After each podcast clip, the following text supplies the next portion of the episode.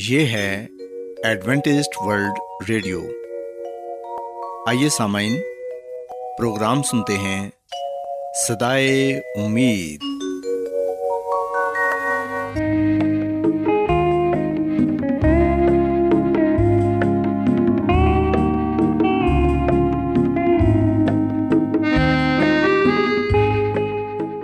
سامعین، پروگرام صدائے امید کے ساتھ میں آپ کی میزبان فرا سلیم اور صادق عبداللہ خان آپ کی خدمت میں حاضر ہیں۔ ہماری طرف سے آپ تمام سامعین کی خدمت میں آداب۔ سامعین، امید کرتے ہیں کہ آپ سب خدا تعالیٰ کے فضل و کرم سے خیریت سے ہیں، اور ہماری یہ دعا ہے کہ آپ جہاں کہیں بھی رہیں خداوند خدا آپ کے ساتھ ہوں اور آپ کی حفاظت اور رہنمائی کریں۔ سامعین، اس سے پہلے کہ آج کے پروگرام کو شروع کیا جائے، آئیے پہلے پروگرام کی تفصیل سن لیں۔ پروگرام کا آغاز ایک گیت سے ہوگا اور اس کے بعد خاندانی طرز زندگی کا پروگرام فیملی لائف سٹائل آپ کی خدمت میں پیش کیا جائے گا، اور سامعین پروگرام کے آخر میں خدا تعالیٰ کے پاک کلام سے پیغام پیش کیا جائے گا۔ تو سامعین، آئیے آغاز اس خوبصورت گیت سے کرتے ہیں۔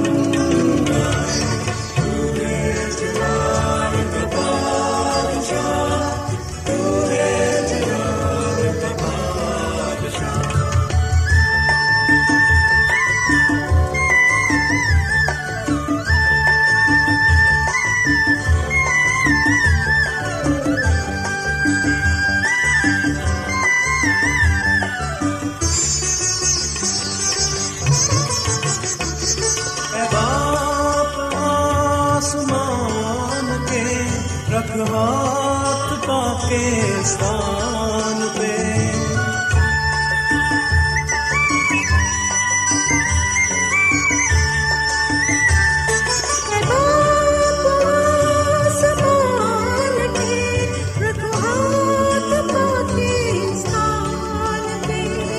چرچے ہو تیری شان پہ نکلے ہر ایک زبان سے،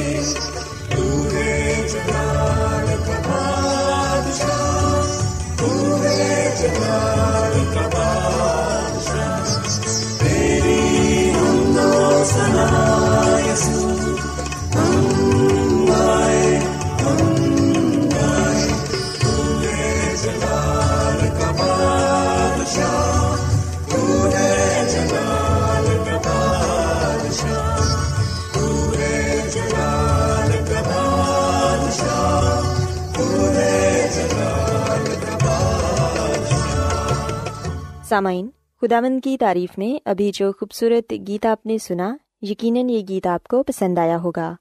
اب وقت ہے کہ خاندانی طرز زندگی کا پروگرام فیملی لائف سٹائل آپ کی خدمت میں پیش کیا جائے۔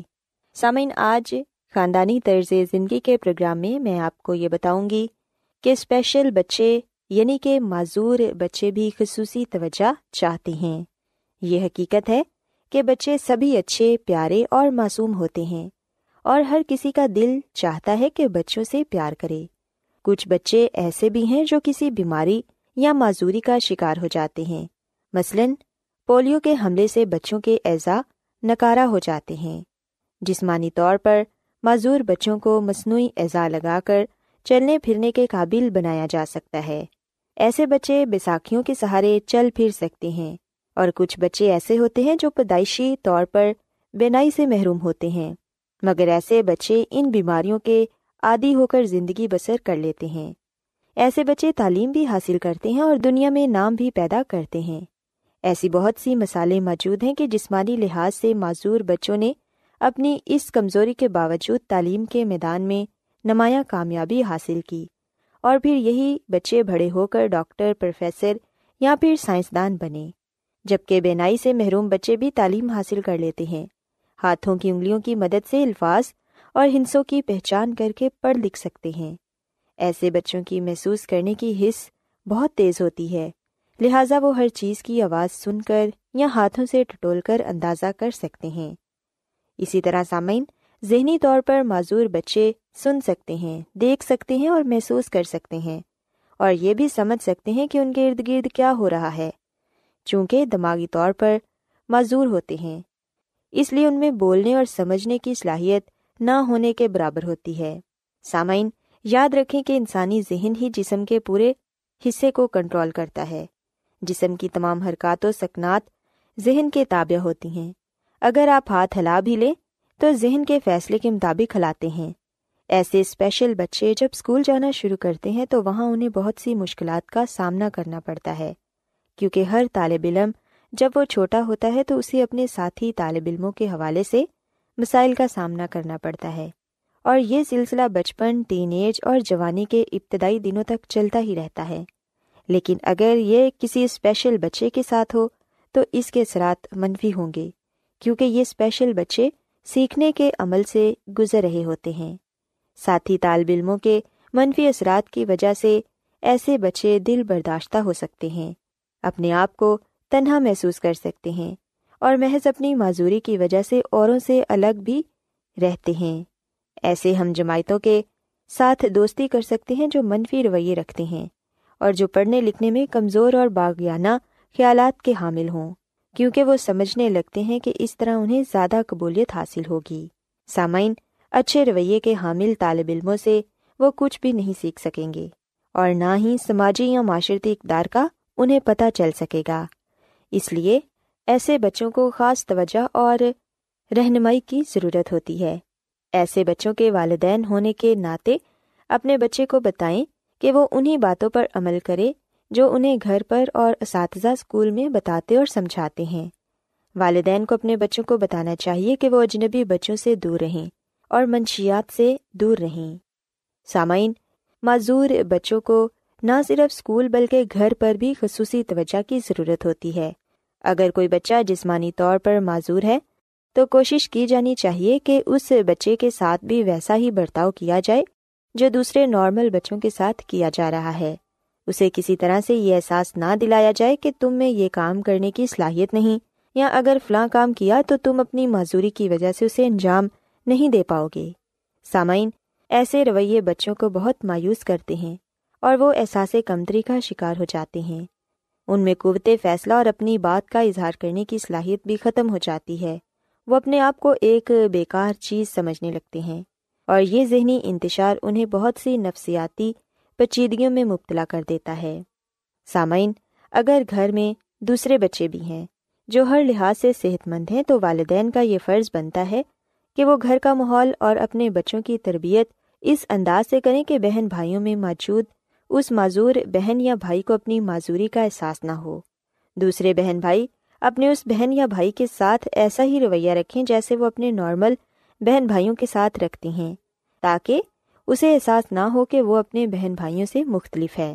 سامعین، ہم دیکھتے ہیں کہ اسپیشل یا معذور بچے بہت ہی احساس ہوتے ہیں، لوگوں کی رحم بھری اور ترس کھائی نظروں کو فوراً محسوس کر لیتے ہیں۔ گھر یا گھر سے باہر ایسے لوگوں کو نارمل طریقے سے ہی ڈیل کرنا چاہیے اور انہیں یہ احساس نہیں دلانا چاہیے کہ وہ قابل رحم ہیں، ورنہ ایسا رویہ انہیں دل برداشتہ کر دیتا ہے اور وہ لوگوں سے گھلنے ملنے سے کترانے لگتے ہیں اور اپنے آپ کو سب سے الگ تھلگ کر لیتے ہیں۔ سامعین، ہمیں معذور افراد کی دیکھ بھال ایک بوجھ سمجھ کر نہیں بلکہ ایک احساس کا رشتہ سمجھ کر کرنی چاہیے۔ اس طرح نہ صرف اپنی ذات خوش اور پرسکون رہے گی بلکہ ان معذور افراد کو بھی یہ احساس ہوگا کہ وہ اپنوں کی محبت کے درمیان جی رہے ہیں، اور یہ احساس ہی انہیں اپنی معذوری سے لڑنے کی طاقت، ہمت اور حوصلے سے آگے بڑھنے کی جرات دے گا۔ سامعین، میں امید کرتی ہوں کہ آپ کو آج کا پروگرام پسند آیا ہوگا اور آپ نے اس بات کو سیکھا ہوگا کہ کس طرح آپ اپنے معذور بچوں کو توجہ دے کر ان کی ہمت اور حوصلے کو بڑھا سکتے ہیں۔ سامعین، میری یہ دعا ہے کہ خداوند خدا آپ سب کے ساتھ ہو اور تمام والدین کو یہ توفیق عطا فرمائی کہ وہ اپنے ہر بچے کی اچھی تربیت اور اچھی دیکھ بھال کر سکیں۔ کیا آپ بائبل کی مقدس پیشن گوئیوں اور نبوتوں کے سربستہ رازوں کو معلوم کرنا پسند کریں گے؟ کیا آپ دنیا کے ایسے رجحانات کے باعث پریشان ہیں جو گہری تاریکی کا اشارہ دیتے ہیں؟ ایڈوینٹسٹ ورلڈ ریڈیو سنتے رہیے، جو آپ سب کے لیے صدائے امید ہے۔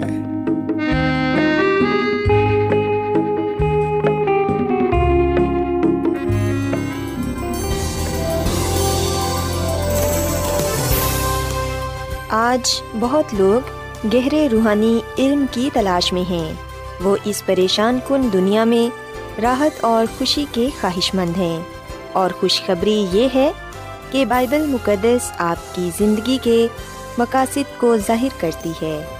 اے ڈبلیو آر پر ہم آپ کو خدا کا کلام سکھاتے ہیں جو اپنی گواہی آپ ہے۔ خط لکھنے کے لیے آپ ہمارا پتہ نوٹ کر لیں۔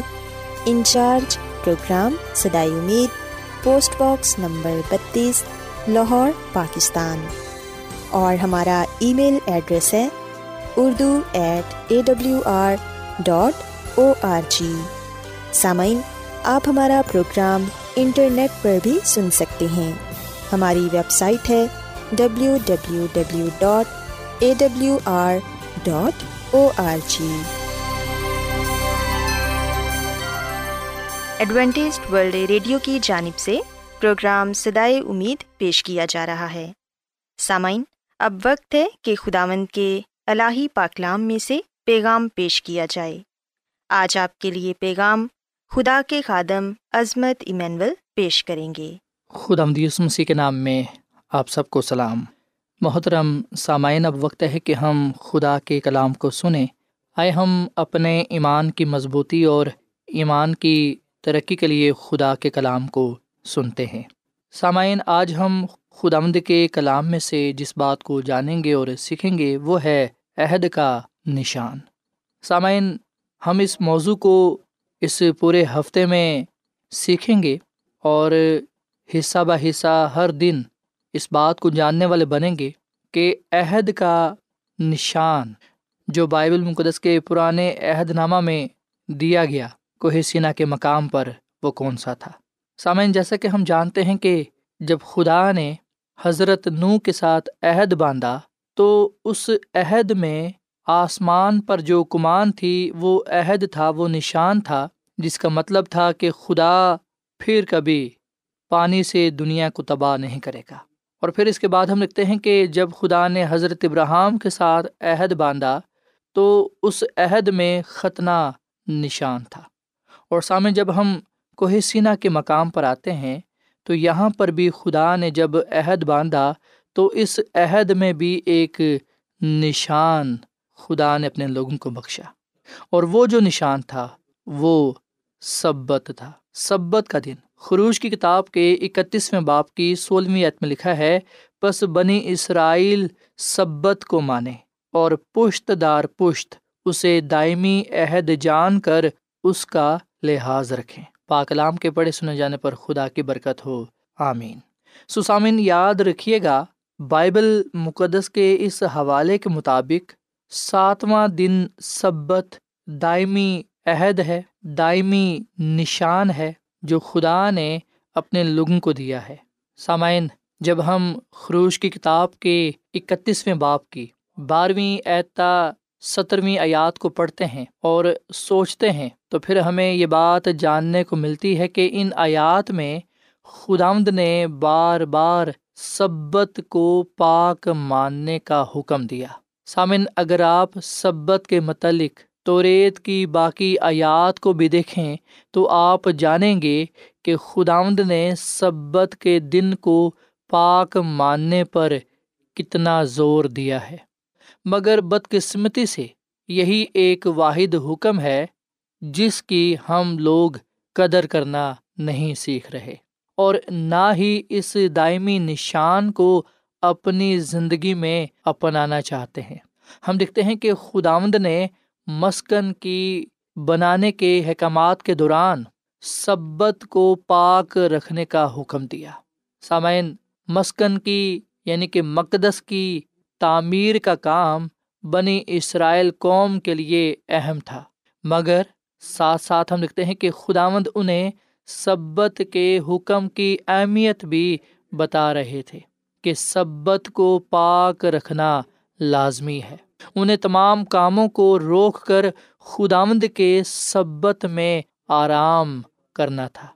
سامعین، مسکن اس لیے بنانے کا حکم دیا گیا تھا کہ خدا ان کے درمیان سکونت کرے، اور سبت اس لیے دیا گیا کہ لوگ خداوند کے سبت میں داخل ہوں۔ سامعین، ربیوں کی تشریح کے مطابق سبت کو پاک رکھنا مسکن یعنی کہ مقدس کی تعمیر سے زیادہ ضروری تھا۔ چاہے کوئی بھی کام کتنا ہی اہم کیوں نہ ہو، سبت کو پاک رکھنے سے بڑھ کر کوئی اور کام نہ تھا۔ تبھی خداوند نے سب سے پہلے سبت کو پاک ٹھہرایا تھا، جیسا کہ ہم پیدائش کی کتاب کے 3 باب کی 2 آیت میں پڑھتے ہیں کہ خداوند نے 7ویں دن کو برکت دی اور اسے مقدس ٹھہرایا، کیونکہ اس میں خدا ساری کائنات سے جسے اس نے پیدا کیا اور بنایا فارغ ہوا۔ سامعین، یہاں پر میں آپ کو یہ بھی بات بتاتا چلوں کہ سبت کی صبح یہودی لوگ عبادت خانوں میں جاتے اور دعا کیا کرتے، اور ہم دیکھتے ہیں کہ وہ ایسا اس لیے کیا کرتے کیونکہ انہیں سکھایا گیا تھا، انہیں بتایا گیا تھا۔ بنی اسرائیل کو سبت کو پاک ماننا تھا کیونکہ یہ ان کی نسلوں کے لیے ایک دائمی عہد ہے۔ یہ خداوند اور بنی اسرائیل کے درمیان ایک ابدی نشان ہے کہ خداوند نے 6 دن میں آسمان اور زمین کو بنایا اور 7ویں دن وہ آرام کر کے تازہ دم ہوا۔ سامعین، جب ہم بات کرتے ہیں کہ یہ دن خدا نے جب بنایا تو قوم اسرائیل کو حکم دیا کہ وہ اسے پاک مانے، تو اس کا ہرگز یہ مطلب نہیں ہے کہ یہ دن صرف اور صرف بنی اسرائیل کے لیے ہے، بلکہ یاد رکھیے گا کہ جب ہم بات بنی اسرائیل کی کرتے ہیں تو اس سے مراد ہے خدا کے لوگ۔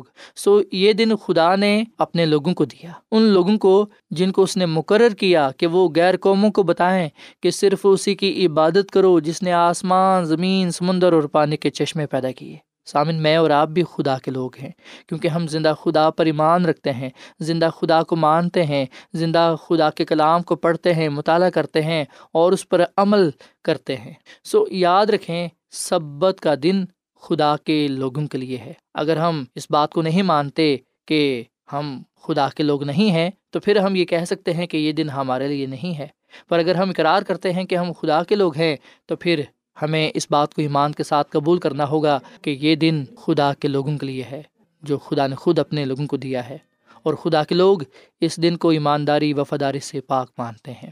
سامعین، خدا نے اس بات پر زور دیا ہے کہ سبت خدا کے لوگوں اور خدا کے درمیان ایک خاص تعلق قائم کرتا ہے۔ سامعین، خداوند نے اپنے لوگوں کو موقع دیا ہے کہ وہ اپنی ساری فکریں خداوند پر ڈال دیں اور خداوند میں خوشی منائیں، اور یہ جان لیں کہ خداوند ان کی تمام باتوں کی فکروں کا حل ڈھونڈ کر دے رہا ہے۔ اسی لیے ہم متی کی انجیل کے 11ویں باب کی 28ویں تا 30ویں تک یہ کلام پاتے ہیں کہ اے محنت اٹھانے والوں اور بوجھ سے دبے ہوئے لوگوں، سب میرے پاس آؤ، میں تم کو آرام دوں گا، میرا جوع اپنے اوپر اٹھا لو اور مجھ سے سیکھو، کیونکہ میں حلیم ہوں اور دل کا فروتن، تو تمہاری جانیں آرام پائیں گی، کیونکہ میرا جوا ملائم ہے اور میرا بوجھ ہلکا۔ سامعین، جب آپ متی کی انجیل کے 12ویں باب کو پڑھیں گے تو آپ کو پتہ چلے گا کہ جب مسیح یسوع نے یہ کلام کیا تو اس وقت مسیح یسوع سبت کے دن کھیتوں میں سے ہو کر گئے۔ سو خداوند یہاں پر سبت کے دن اپنے لوگوں کو دعویٰ دے رہا ہے کہ وہ اس کے پاس آئیں اور آرام پائیں۔ خداوند ہمیں جسمانی اور روحانی آرام دینا چاہتا ہے، جس میں ہم سکون پاتے ہیں، تسلی پاتے ہیں، اطمینان پاتے ہیں۔ سامعین، یاد رکھیں، خدا کا کلام ہمیں بتاتا ہے کہ خداوند نے جب کوہ سینا پر حضرت موسیٰ سے باتیں کیں تو خداوند نے حضرت موسیٰ کو شہادت کی 2 لوحیں دی، 10 احکام کی شریعت دی جو پتھر پر لکھی گئی، اور لکھنے والا خدا تھا۔ خداوند کے ہاتھ کی لکھی ہوئی تحریر، حکم حضرت موسیٰ کے حوالے کیے گئے تاکہ لوگ اس بات کو جان لیں کہ یہ حکم خدا کی طرف سے ہے۔ سامعین، خداوند آپ ہمیں زبانی طور پر بھی اور تحریری طور پر بھی یہ بات کہتا ہے کہ ہم اس کے دن کو پاک مانیں، ہم اس بات کو جان لیں کہ یہ دن پشت دار پشت دائمی عہد کے نشان کے طور پر ہے تاکہ ہم اسے پاک مانیں۔ سامعین، یہ دن ہمیں موقع فراہم کرتا ہے کہ ہم خداوند اپنے خدا کے ساتھ زیادہ سے زیادہ وقت گزار سکیں۔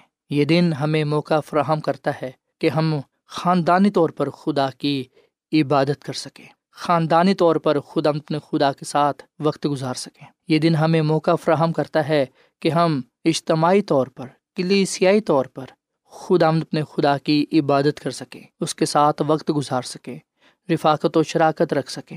یہ دن ہمیں موقع فراہم کرتا ہے کہ ہم آرام کریں، تازہ دم ہوں۔ یہ دن روحانی اور جسمانی صحت کی بحالی کے لیے ہے کہ ہم تازہ دم ہوں اور ہم اس کے روح سے معمور ہو کر دل و جان سے اس کی خدمت، اس کی عبادت کرتے رہیں اور اس سے محبت رکھتے ہوئے اپنے ایمان کا اقرار کر سکیں۔ سامعین، یہ دن ہمیں بتاتا ہے کہ خدا نے کس طرح 6 دن میں پوری کائنات کو خلق کیا۔ یہ دن ہمیں بتاتا ہے کہ خدا ہی ہمارا خالق اور مالک ہے اور ہم اس کی مخلوق ہیں۔ سو یاد رکھیں کہ خداوند نے دنیا کے آغاز میں ہی انسان کی بھلائی کے لیے کام کیا۔ خدا نے انسان کو تخلیق کر کے اس سے اپنی محبت کا اظہار کیا اور اسے یہ نشان بخشا جو سبت کا دن ہے، تاکہ انسان کبھی بھی اس بات کو نہ بھولے بلکہ یاد رکھے کہ خدا ہی اس کا خالق ہے اور وہی ہے جو اس کو سنبھالنے والا، پالنے والا اور اپنی نجات کی راہوں پر لے چلنے والا ہے۔ سو سامعین، آج آئے ہم اس ابدی دائمی عہد کے نشان کو اپنے سامنے رکھیں اور صرف اسی کی عبادت کریں، اسی کی خدمت کریں، اسی سے محبت کریں جس نے آسمان، زمین، سمندر اور پانی کے چشمے پیدا کیے۔ سو میری یہ دعا ہے کہ ہم سب خداوند کے اس دائمی نشان کو اپنی زندگیوں میں قائم رکھے رہیں اور اس دن کو پاک مانتے رہیں تاکہ ہم خداوند اپنے خدا سے برکت پر برکت پا سکیں۔ خداوند ہمیں اس کلام کے وسیلے سے بڑی برکت دے۔ آئیے سامعین، ہم دعا کریں۔ اے زمین اور آسمان کے خدا، ہم تیرا شکر ادا کرتے ہیں، تیری تعریف کرتے ہیں، تو جو بھلا خدا ہے، تیری شفقت ابدی ہے، تیرا پیار نرالا ہے۔ اے خداوند، اس کلام کے لیے ہم تیرا شکر ادا کرتے ہیں جو ہمارے قدموں کے لیے چراغ اور راہ کے لیے روشنی ہے۔ اس کلام پر ہمیں عمل کرنا سکھا، فضل بخش کے ہم سبت کے دن کو پاک مانیں، تاکہ اے خدا ہم اس ابدی دائمی عہد کے نشان کو اپنی زندگیوں میں تھامے رہیں۔ اے خداوند، یہ دن تو نے ہمیں تحفے کے طور پر دیا ہے، برکت کے طور پر دیا ہے، تاکہ ہم اس سے ہاتھ اٹھائیں اور تجھ سے برکات کو پاتے ہوئے اس دنیا میں تیرے نام کی گواہی دینے والے بنے، غیر قوموں کو بتانے والے بنے کہ تو ہی زندہ خدا ہے جس کی عبادت کرنا واجب ہے۔ اے خداوند، آج کا یہ کلام ہم سب کی زندگیوں کے لیے باعث برکت ہو، یہ کلام ہماری زندگیوں میں پھلدار ثابت ہو۔ اس کلام پر ہم سب کو عمل کرنے کی توفیق عطا فرما، کیونکہ یہ دعا مانگ لیتے ہیں اپنے خداوند مسیح یسوع کے نام میں، آمین۔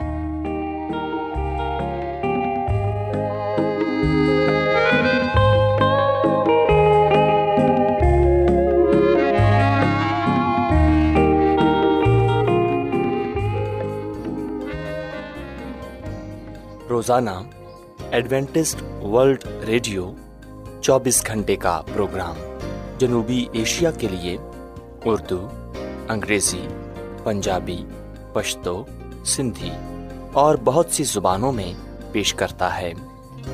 صحت، متوازن خوراک، تعلیم، خاندانی زندگی اور بائبل مقدس کو سمجھنے کے لیے ایڈوینٹسٹ ورلڈ ریڈیو ضرور سنیے۔ یہ ریڈیو آپ کی فکر کرتا ہے۔ ایڈوینٹسٹ ورلڈ ریڈیو کی جانب سے پروگرام صدائے امید نشر کیا جا رہا تھا۔ امید کرتے ہیں کہ آج کا پروگرام آپ کو پسند آیا ہوگا۔